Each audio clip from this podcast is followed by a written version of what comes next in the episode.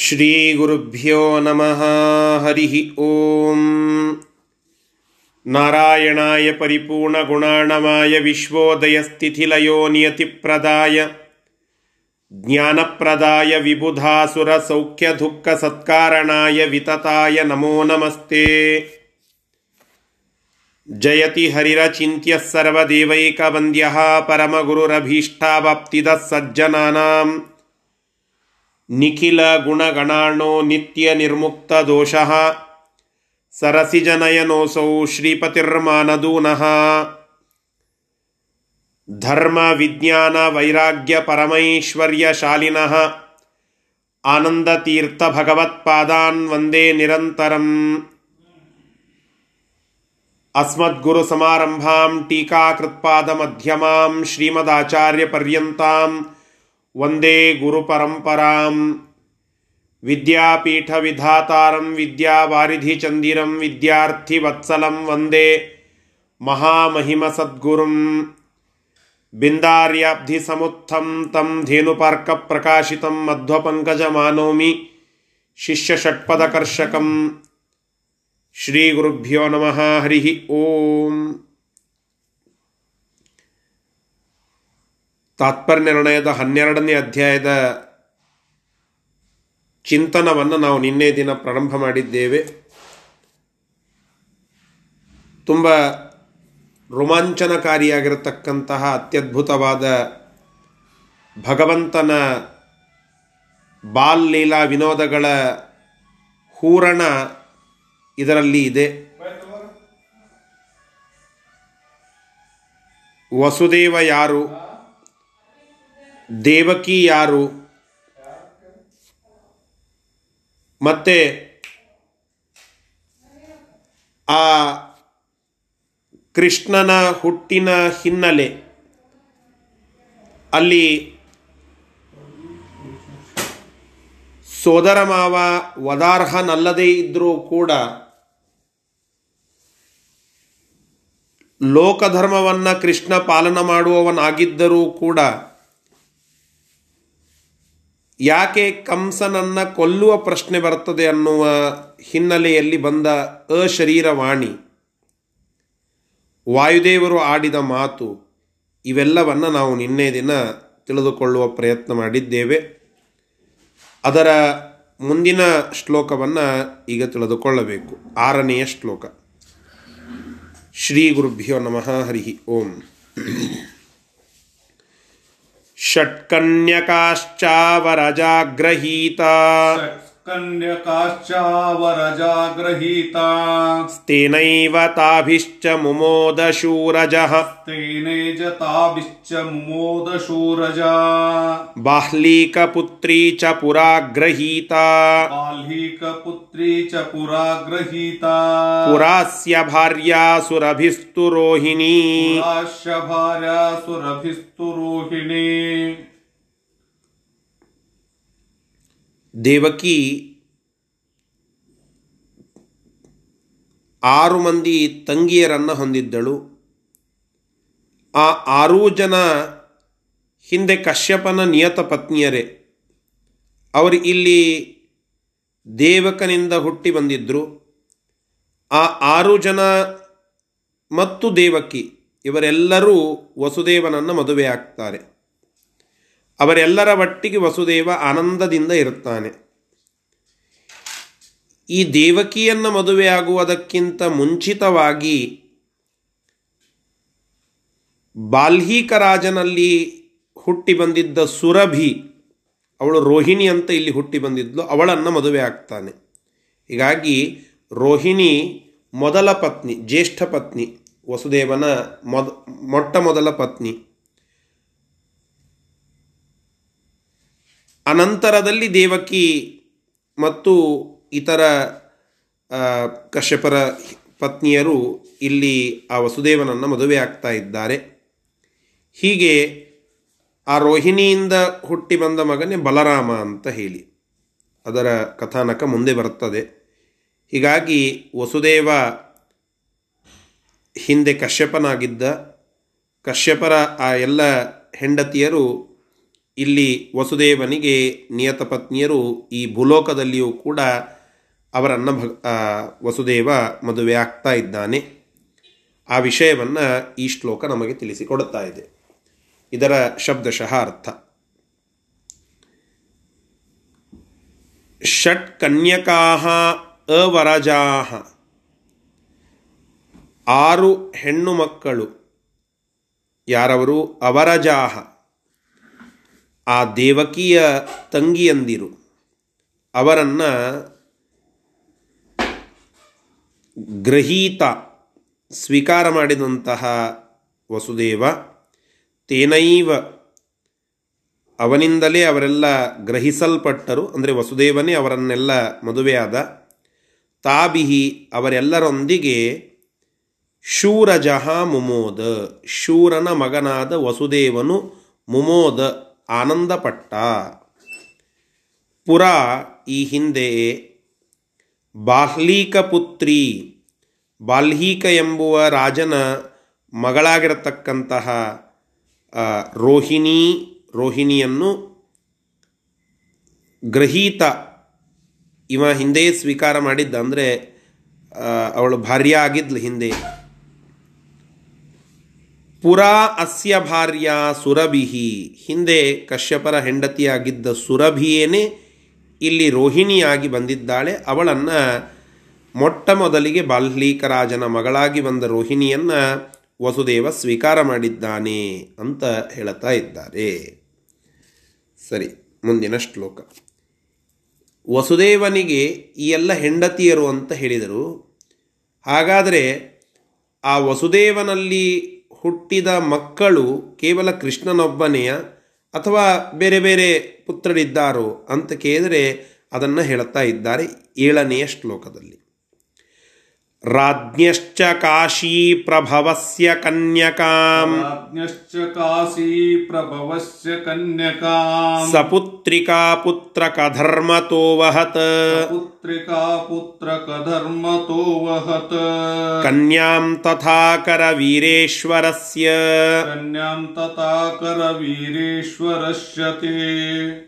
ತೇನೈವ ಧರ್ಮೇಣ ದಿತಿಂ ದನುಂ ಪುರಾ तेनैव धर्मेण दितिं दमं दनुं पुरा ಕಶ್ಯಪರಿಗೆ ದಿತಿ ಧನು ಅಂತ ಇಬ್ಬರು ಹೆಂಡತಿಯರಿದ್ದರು ಮೂಲ ರೂಪದಲ್ಲಿ ದಿತಿಯಿಂದ ಹುಟ್ಟಿದವರೇ ದೈತ್ಯರು ಅಂತ ಆಗ್ತಾರೆ ಧನುವಿನಿಂದ ಹುಟ್ಟಿದವರೇ ಧನುಜ ಅಂದರೆ ದಾನವರು ಅಂತ ಆಗ್ತಾರೆ ಅವರೇ ಅಂದರೆ ಇಬ್ಬರು ರಾಕ್ಷಸರು ಅಂತ ಅರ್ಥ ತಾತ್ಪರ್ಯ ಆ ದಿತಿ ಮತ್ತು ಧನು ಅವರೂ ಕೂಡ ಇಲ್ಲಿ ಕಶ್ಯಪನ ಅವತಾರರಾಗಿ ಬಂದಂತಹ ವಸುದೇವನಲ್ಲಿ ಹೆಂಡತಿಯಾಗಿ ಅವನಿಗೆ ಮದುವೆಯಾಗಿ ಬರ್ತಾರೆ ಅವರೆಲ್ಲ ಅವತಾರ ಮಾಡುತ್ತಾರೆ ಅಂತಂದರೆ ಅವರು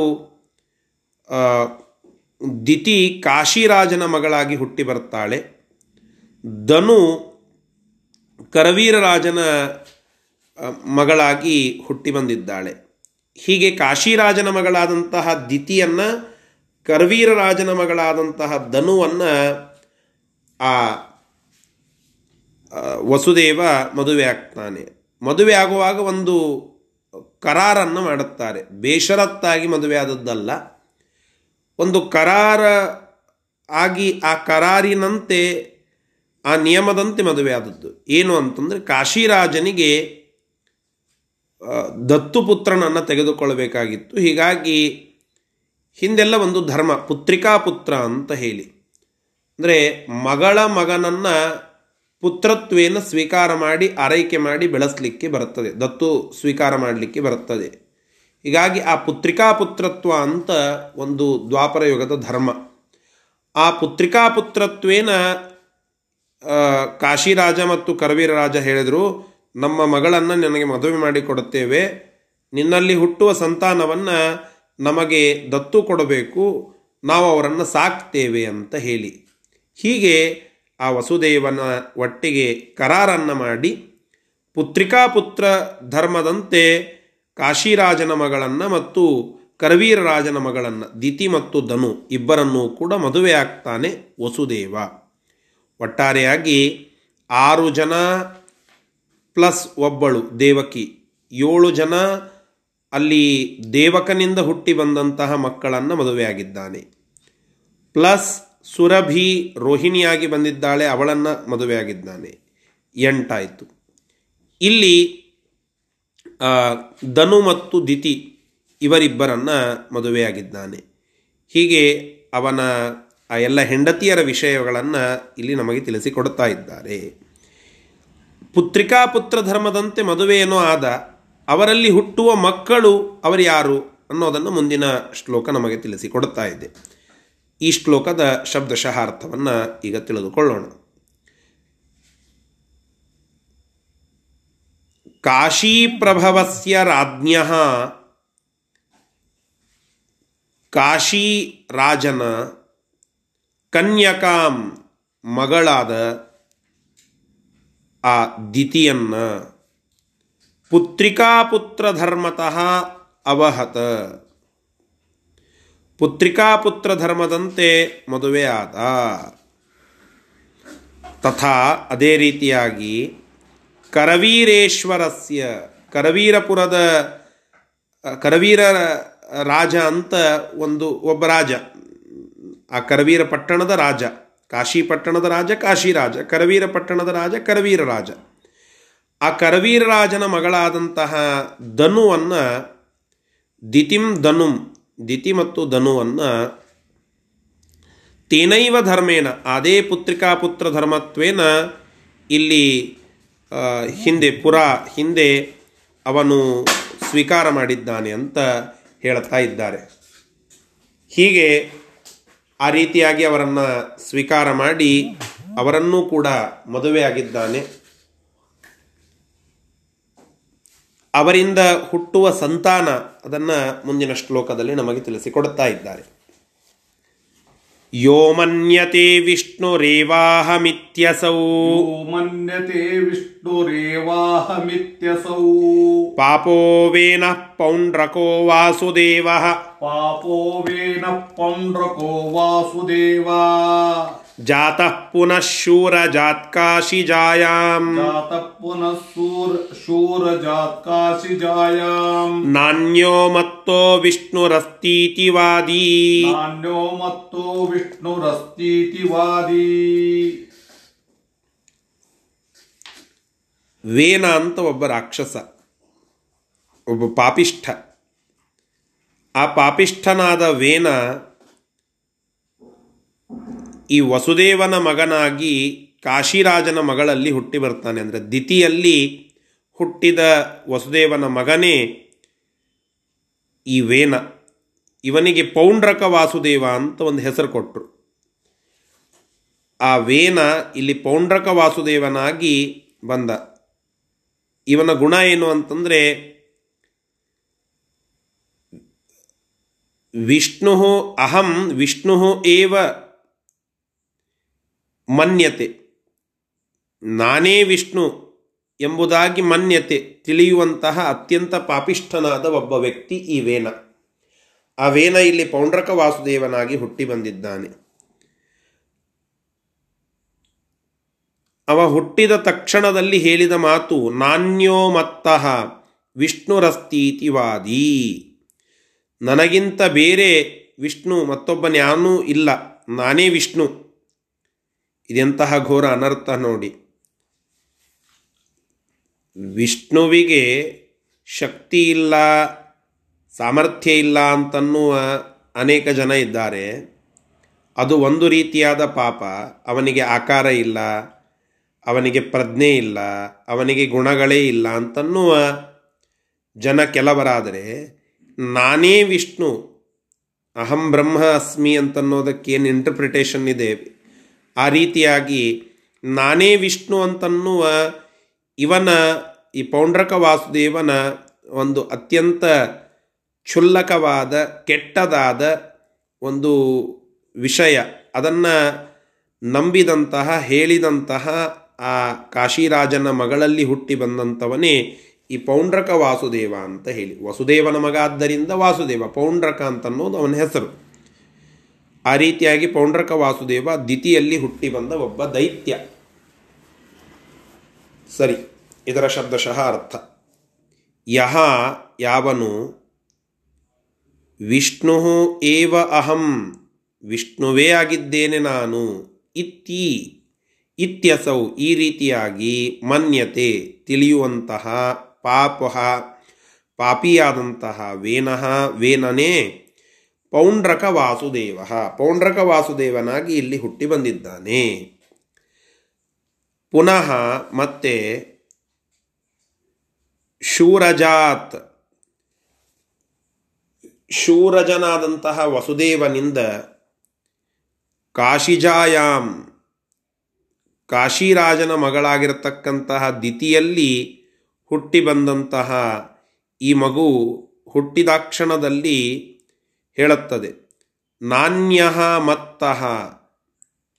ನನಗಿಂತ ಮತ್ತೊಬ್ಬರು ವಿಷ್ಣು ಇತಿ ನ, ವಿಷ್ಣು ಪರಮಾತ್ಮ ಅಂತನ್ನಿಸಿಕೊಳ್ಳಲಿಕ್ಕೆ ಬರುವುದಿಲ್ಲ. ಅಂದರೆ ನಾನೇ ವಿಷ್ಣು ಇತಿ ವಾದಿ ಈ ರೀತಿಯಾಗಿ ವಾದ ಮಾಡಿದ, ಈ ರೀತಿಯಾಗಿ ಹೇಳಿದ ಅಂತ ಅರ್ಥ. ಅಂತಹ ರಾಕ್ಷಸ ಅಲ್ಲಿ ದ್ವಿತೀಯ ಮಗಳ, ಮಗನಾಗಿ ಹುಟ್ಟಿ ಬಂದಿದ್ದಾನೆ. ಇನ್ನು ಮುಂದಿನ ಶ್ಲೋಕ ದುಂದುರ್ಹತೋ ಯೋ ಹರಿಣಾಮಧೋಸ್ಸುತಃ ದುಂದುರ್ಹತೋ ಯೋ ಹರಿಣಾಮದೋಸುತ ಆಸೀತ್ ಸುತಾಯಾಂ ಕರವೀರೇಶ್ವರಸ್ಯ ಆಸಿಸುತಾಯಂ ಕರವೀರೇಶ್ವರಸ್ಯ ಸೃಗಾಲನಾಮ ವಾಸುದೇವೋಥ ದೇವಕೀ. ಕಾಲನಾಮ ವಾಸುದೇವೋತ ದೇವಕಿ. ಮುದೋಹ್ಯ ಶೋ ಮುದೂಹ್ಯ ಶೌರಿರ್ನಯಯಾ ಉಭೇತೆ. ಮುದುಹ್ಯ ಶೌರಿರ್ ನಯಯಾ ಉಭೇತೆ. ಅಲ್ಲಿ ಮಧು ಅಂತನ್ನೋ ಒಬ್ಬ ದಾನವ. ಅವನ ಮಗನ ಹೆಸರು ದುಂಧು ದುಂಧು ಅಂತ ಹೇಳಿ. ಅವ ಹಿಂದೆ ಭಗವಂತನಿಂದ ಸಂಹರಿಸಲ್ಪಟ್ಟ ವ್ಯಕ್ತಿ. ಅವ ಇಲ್ಲಿ ಕರವೀರರಾಜನ ಮಗಳಲ್ಲಿ ಸೃಗಾಲ ಅಂತನ್ನುವ ಹೆಸರಿನಿಂದ ಹುಟ್ಟಿ ಬರ್ತಾನೆ. ವಸುದೇವ ಮತ್ತು ಆ ಧನು ಇವರಿಬ್ಬರ ಮಗನೇ ಈ ಸೃಗಾಲ ಅಂತ ಹೇಳಿ. ವಸುದೇವ ಮತ್ತು ದೇವಕಿ ಇಬ್ಬರ ಮದುವೆ ಆದ ಬಳಿಕ ಇವರಿಬ್ಬರ ಹತ್ತಿರಕ್ಕೆ ಸೇರಲಿಲ್ಲವ. ಅಷ್ಟು ದೂರದಲ್ಲಿ ಇದ್ದು ತನ್ನದೇ ಆದಂತಹ ದಾನವೀಯ ಕೃತ್ಯಗಳನ್ನು ಮಾಡುತ್ತಾ ಇದ್ದ. ಅವನೂ ಕೂಡ ಈ ವಸುದೇವನ ಮಗನೇ. ನೋಡಿ, ವಸುದೇವನಿಗೆ ನಾವು ಕೃಷ್ಣ, ಬಲರಾಮ ಇಬ್ಬರೇ ಮಕ್ಕಳು ಅಂತ ತಿಳ್ಕೊಂಡಿದ್ದೇವೆ. ಆದರೆ ಇವರೆಲ್ಲ ವಸುದೇವನ ಮಕ್ಕಳು. ಕೆಲವರು ರಾಕ್ಷಸರಿದ್ದಾರೆ, ಕೆಲವರು ದೇವತೆಗಳಿದ್ದಾರೆ. ಹೀಗೆ ಪೌಂಡ್ರಕ ಶೃಗಾಲ ಇವರಿಬ್ಬರ ಜನ್ಮ ಆಗಿದೆ ಅಂತ ತಿಳಿಸ್ತಾ ಇದ್ದಾರೆ. ಸರಿ, ಇದರ ಶಬ್ದಶಃ ಅರ್ಥ.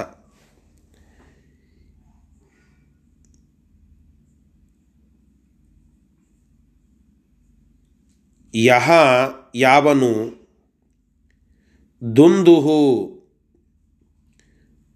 ದುಂಧು ಅಂತನ್ನುವ ಮಧೋಹೋ ಸುತಃ ಆಸೀತ್. ಮಧು ಎಂಬುವ ದಾನವನ ಮಗ ಆಗಿದ್ದನು. ಅವನು ಹರಿಣ ಶ್ರೀಹರಿಯಿಂದ. ಹತಃ ಹಿಂದೆ ಸಂಹರಿಸಲ್ಪಟ್ಟ ವ್ಯಕ್ತಿಯೇ. ಸಹ ಅವನು ಕರವೀರೇಶ್ವರಸ್ಯ ಕರವೀರ ಪಟ್ಟಣದ ರಾಜನಿಂದ. ಆ ರಾಜನ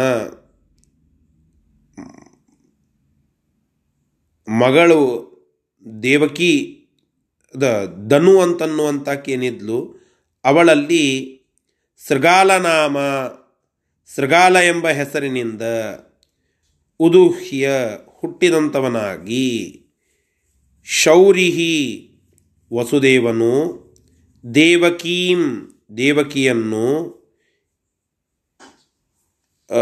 ಯಾವ ಸಂದರ್ಭದಲ್ಲಿ ತೇ ಯಾ, ಯಯಾ ಉಭೆ, ಅವರಿಬ್ಬರು ಯಾವ ಸಂದರ್ಭದಲ್ಲಿ ಮದುವೆ ಆಗ್ತಾರೋ, ಆ ನಂತರದಿಂದ ಆ ಇಬ್ಬರನ್ನು ಕೂಡ ಅವ ಕೂಡಲಿಲ್ಲ. ಅಂದರೆ ಸೇರಿ, ಸೇರಿಕೊಳ್ಳಲಿಲ್ಲ. ಅವರನ್ನು ನೋಡಲಿಕ್ಕೆ ಹೋಗಲಿಲ್ಲ ಅಂತ ತಾತ್ಪರ್ಯ. ಅಂತಹ ಪೌಂಡ್ರಕ ವಾಸುದೇವ ಮತ್ತು ಶೃಗಾಲ ಎಂಬುವ ಮತ್ತೊಬ್ಬ ಮಗ ವಸುದೇವನಿಗೆ ಹುಟ್ಟಿ ಬಂದಿದ್ದಾರೆ ದಿತಿ ಮತ್ತು ಧನುದೇವಿಯಿಂದ. ಮುಂದಿನ ಶ್ಲೋಕ. ತತಸ್ತು ತೌ ವೃಷ್ಣಿ ಶತ್ರು ಬಭೂವತು ತತಸ್ತು ತೌ ವೃಷ್ಣಿ ತತ್ರ ಶತ್ರು ಬಭೂವತು ಜ್ಯೇಷ್ಠೌ ಸುತೌ ಶೂರ ಸುತಸ್ಯ ನಿತ್ಯಂ. ಜ್ಯೇಷ್ಠೌ ಸುತೌ ನಿತ್ಯಂ. ಅನ್ಯಾಸು ಚ ಪ್ರಾಪ ಸುತಾನುದಾರಾನ್ ಅನ್ಯಾಸು ಚ ಪ್ರಾಪ ಸುತಾನುದಾರಾನ್ ದೇವಾವತಾರಾನ್ ವಸುದೇವೋಖಿಲಜ್ಞಃ. ದೇವಾವತಾರಂ ಈ ಪೌಂಡ್ರಕ ಮತ್ತು ಶೃಗಾಲ ಇಬ್ಬರು ದೋಸ್ತರು ಅಣ್ಣ ತಮ್ಮಂದಿರೋ ಹೌದು ಸಹಮನಸ್ಕರೂ ಹೌದು ಅವರಿಬ್ಬರು ಗೆಳೆಯರು ಮಿತ್ರರು ಹೌದು. ಈ ಪೌಂಡ್ರಕ ಶೃಗಾಲ ಇಬ್ಬರಿಗೂ ಯಾರು ಟಾರ್ಗೆಟ್ ಅಥವಾ ಯಾರು ಶತ್ರುಗಳು ಅಂತ ಕೇಳಿದರೆ ಯಾದವರೇ ನಿತ್ಯ ಶತ್ರುಗಳು ಅಂತ ಹೇಳುತ್ತಾರೆ.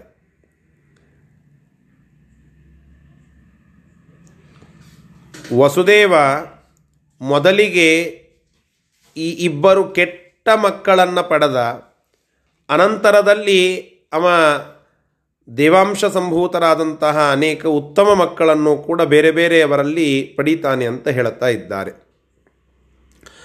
ಸ್ವಲ್ಪ ಅವರ ಹೆಸರುಗಳನ್ನು ಇಲ್ಲಿ ಉಲ್ಲೇಖ ಮಾಡುತ್ತಾರೆ. ರೋಹಿಣಿಯಲ್ಲಿ ಬಲಭದ್ರ ಅಂದರೆ ಬಲರಾಮ ಅಂತ ಅರ್ಥ. ಶಟ ಮೊದಲಾದಂತಹ ಒಂಬತ್ತು ಮಂದಿ ಮಕ್ಕಳನ್ನು ಪಡೀತಾನೆ.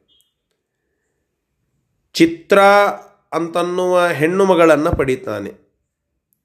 ಸುನಾಮ್ನಿ ಅಂತನ್ನುವ ಮತ್ತೊಬ್ಬ ಹೆಂಡತಿಯಲ್ಲಿ ವೃಕದೇವ ಗದ ಅಂತನ್ನುವ ಗಂಡು ಮಕ್ಕಳನ್ನು ಅಲ್ಲಿ ಪಡಿತಾನೆ ವಸುದೇವ. ದೇವಕಿಯಲ್ಲಂತರೂ ಏಳು ಗರ್ಭಗಳೆಲ್ಲ ನಾಶ ಆಗಿ ಹೋದಿಂದ ಎಂಟನೇ ಗರ್ಭದಲ್ಲಿ ಕೃಷ್ಣನೇ ಹುಟ್ಟುತ್ತಾ ಇದ್ದಾನೆ. ಹೀಗೆ ಪೌಂಡ್ರಕರಿಂದ ಪ್ರಾರಂಭವಾದದ್ದು ಅನೇಕ ಮಕ್ಕಳನ್ನು ವಾಸುದೇವ್ ವಸುದೇವ ಬೇರೆ ಬೇರೆ ಪತ್ನಿಯರಲ್ಲಿ ಪಡಿತಾ ಹೋಗ್ತಾನೆ ಅಂತ ಈ ಶ್ಲೋಕ ನಮಗೆ ತಿಳಿಸಿಕೊಡ್ತಾ ಇದೆ. ತತಹಾತು ಆದ್ದರಿಂದ ತೌ ವೃಷ್ಣಿಶತ್ರು ಆ ಯಾದವರಿಗೆ ಶತ್ರು ಆಗಿರತಕ್ಕಂತಹ ಬಭೂವತು ಶತ್ರುಗಳಾಗಿರುವಂತಹ ಜ್ಯೇಷ್ಠವು ಸುತೌ, ಜ್ಯೇಷ್ಠ ಪುತ್ರರಾದ ಶೂರಸುತಸ್ಯ. ಆ ವಸುದೇವನ ಜ್ಯೇಷ್ಠ ಸುತ್, ಸುತರಾದಂತಹ ಈ ಇಬ್ಬರು ನಿತ್ಯಂ, ನಿತ್ಯವೂ ಕೂಡ ವೃಷ್ಣಿಶತ್ರು. ಆ ಯಾದವರಿಗೆ ಶತ್ರುಗಳಾಗಿರತಕ್ಕಂಥವರು. ಸುತಾನ್ ಅನುದಾರಾನ್, ಸುತಾನುದಾರಾನ್.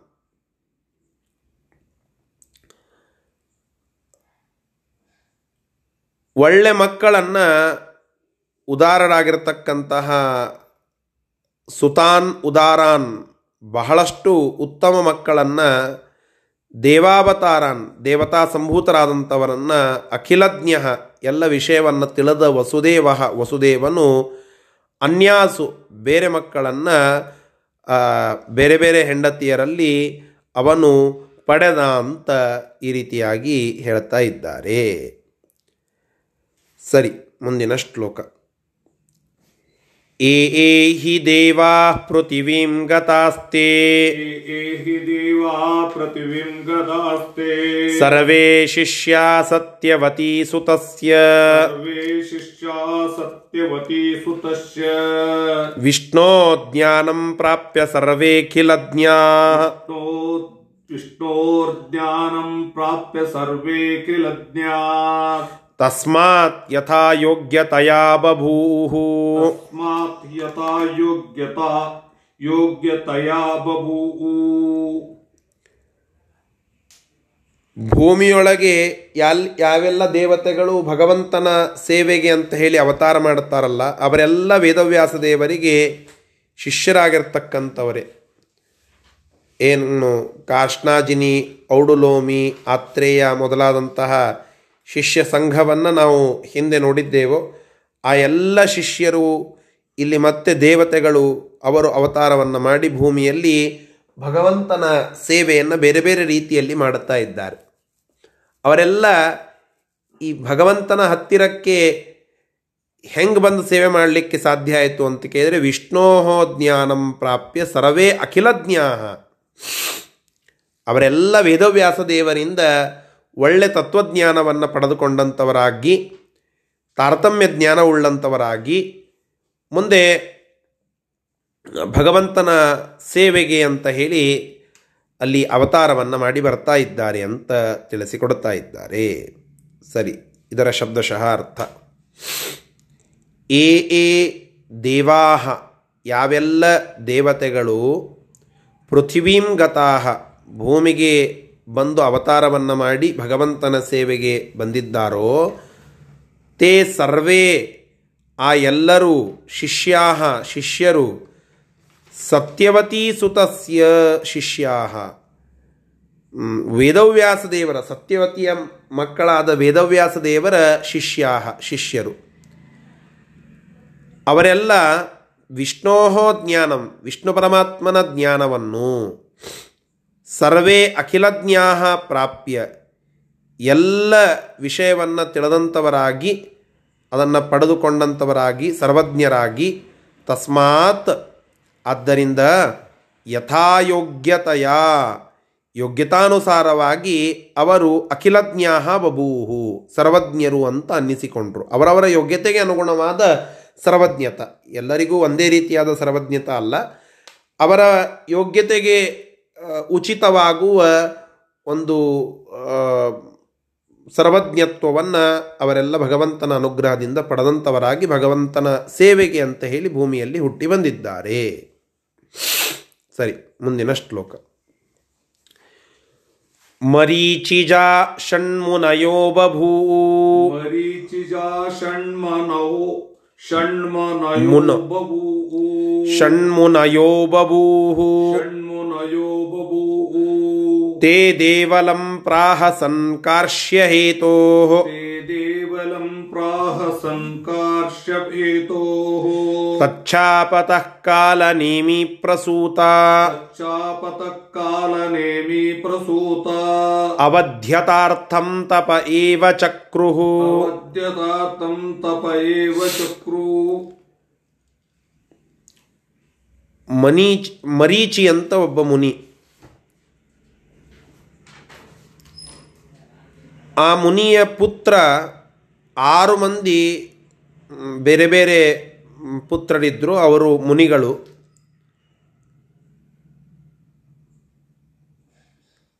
ಮತ್ತೊಬ್ಬ ಮುನಿ ಇದ್ದ ದೇವಲ ಅಂತ ಹೇಳಿ. ಬಹಳ ತೆಳ್ಳಗಿದ್ದ, ಸೊಟ್ಟಿದ್ದ. ಅವನ ಕೃಷದೇಹವನ್ನು ನೋಡಿ ಆ ಮರೀಚಿ ಪುತ್ರರು ಆರು ಜನ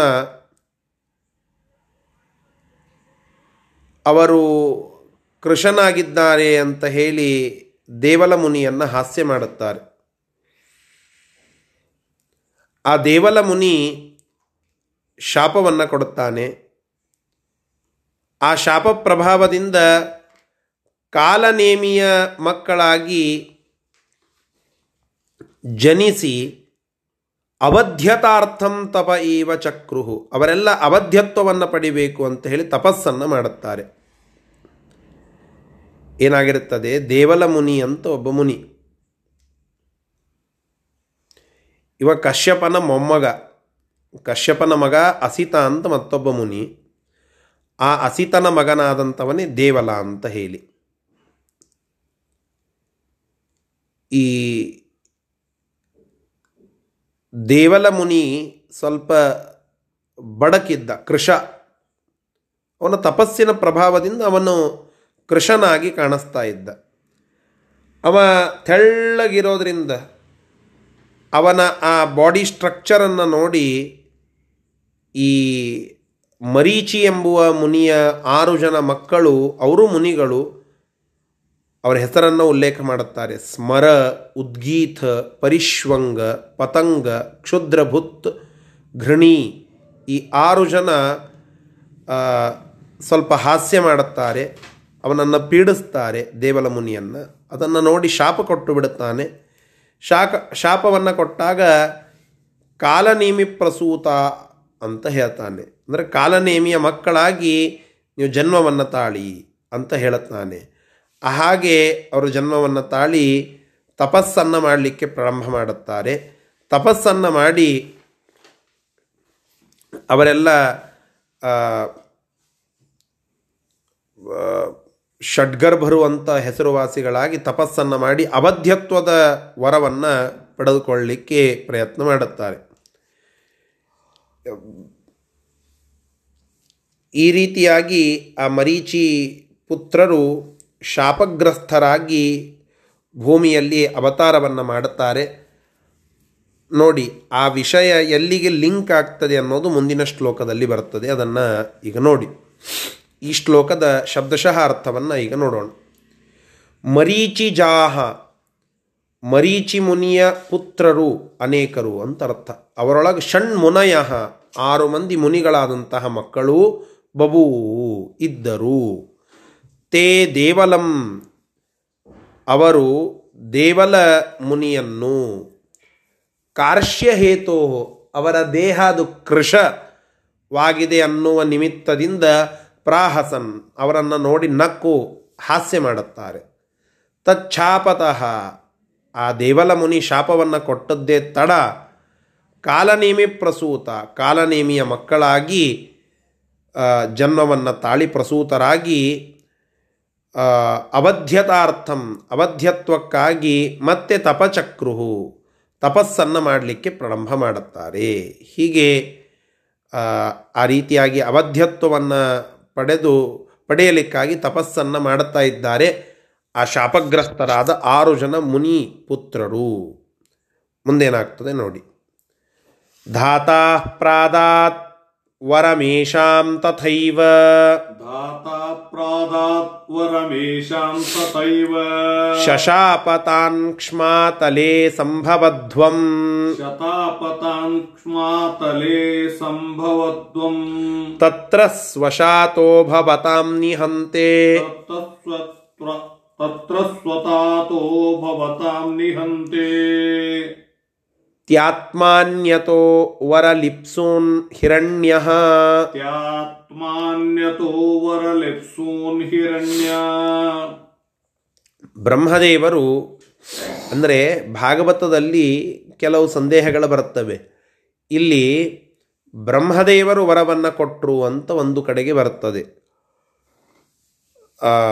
ಶಾಪ ಪ್ರಭಾವದಿಂದ ಅವರು ಕಾಲನೇಮಿಯ ಮಕ್ಕಳಾಗಿ ಜನ್ಮವನ್ನು ತಾಳುವಂತೆ ಹೇಳಿದ್ದು ಮತ್ತೆ ಅಲ್ಲಿ ಬ್ರಹ್ಮದೇವರು ಅಂತ ಕೆಲವು ಕಡೆಗೆ ಬರುತ್ತದೆ.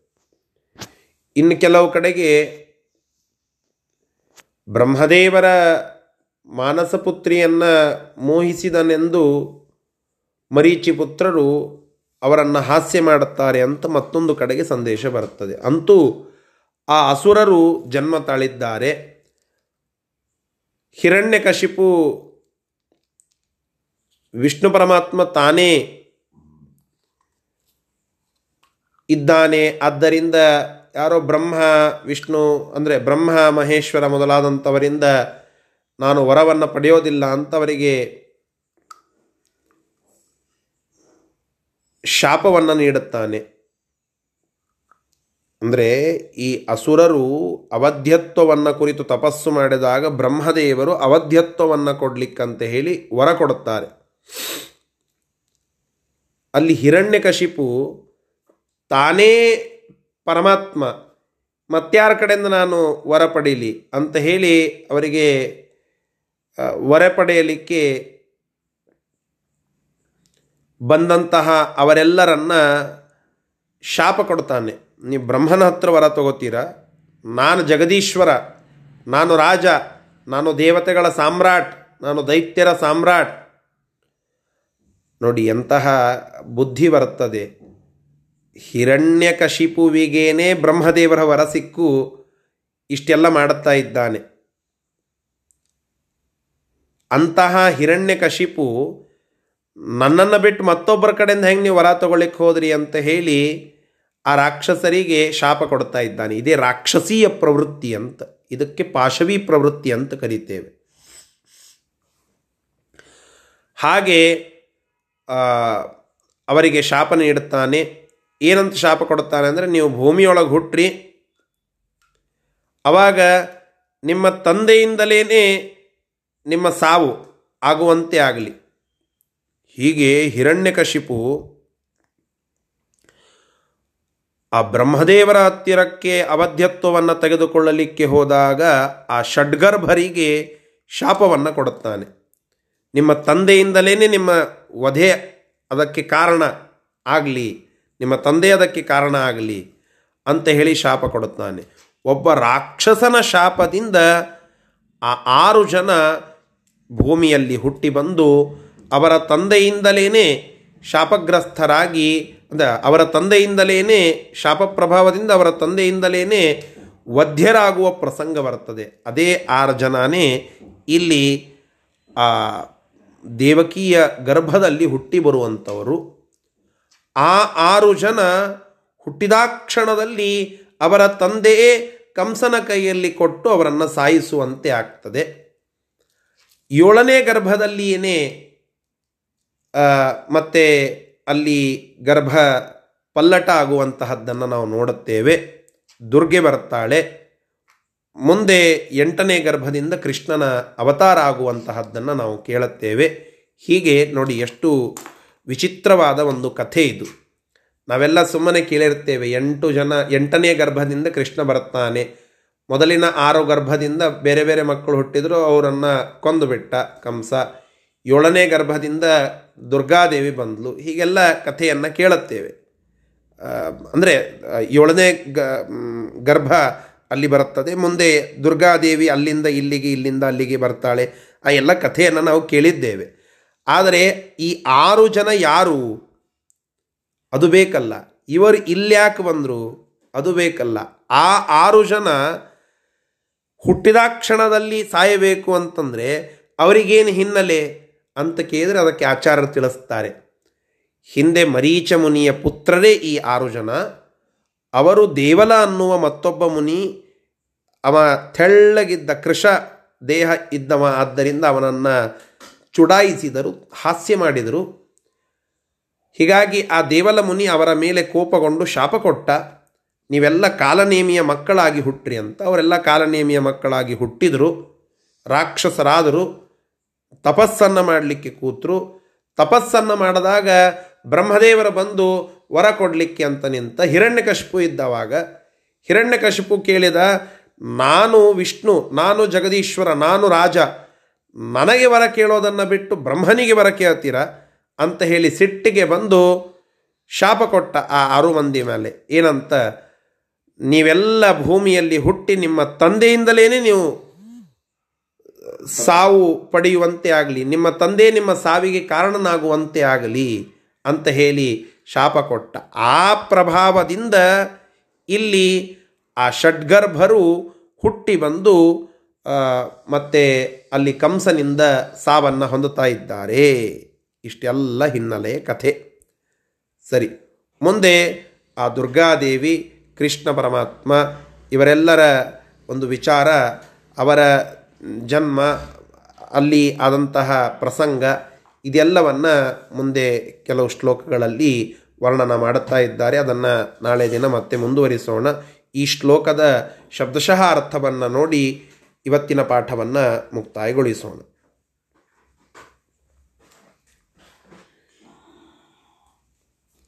ಧಾತಾ ಪ್ರಸಾದಾತ್.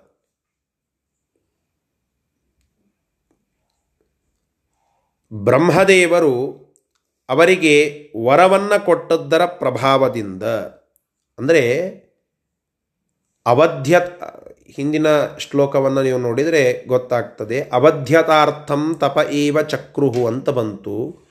ಅವಧ್ಯತ್ವಕ್ಕಾಗಿ ತಪಸ್ಸನ್ನು ಮಾಡಿದರು. ಆ ತಪಸ್ಸಿಗೆ ಮೆಚ್ಚಿ ಏಷಾಂ ಇವರಿಗೆ ವರಂ, ವರವನ್ನು ಕೊಡಲಿಕ್ಕಾಗಿ ಧಾತಾ ಪ್ರ, ಪ್ರಾದಾತ ಧಾತ ಅಂದರೆ ವಿಧಾತೃ, ಬ್ರಹ್ಮ ಅವರಿಗೆ ವರವನ್ನು ಕೊಟ್ಟ. ತಥೈವ ಅದೇ ರೀತಿಯಾಗಿ ಅದನ್ನು ಕೇಳಿದಂತಹ ಆ ಹಿರಣ್ಯಕಶಿಪು ಅಲ್ಲಿ ಶಶಾಪ್ ತಾನ್ ಶಶಾಪ ಅವರನ್ನೆಲ್ಲ ಶಪಿಸಿದ ಹಿರಣ್ಯ, ಹಿರಣ್ಯಕಶಿಪು ಅವರನ್ನು ಶಪ, ಶ, ಶಪಸ್ತಾನೆ. ಏನಂತ? ಕ್ಷಮಾತಲೆ ಈ ಭೂಮಿಯ ಮೇಲೆ ನೀವು ಸಂಭವಧ್ವಂ ಹುಟ್ಟಿ ಬನ್ನಿ ತತ್ರ ಅಲ್ಲಿ ಸ್ವತಾತಃ ನಿಮ್ಮ ತಂದೆಯೇ ಭವತಾಂ ನಿಹಂತೆ ನಿಮ್ಮನ್ನು ಕೊಲ್ಲುತ್ತಾನೆ. ಆ ರೀತಿಯಾಗಿ ನಿಮ್ಮನ್ನು ಕೊಲ್ಲುವಂತೆ ಆಗಲಿ.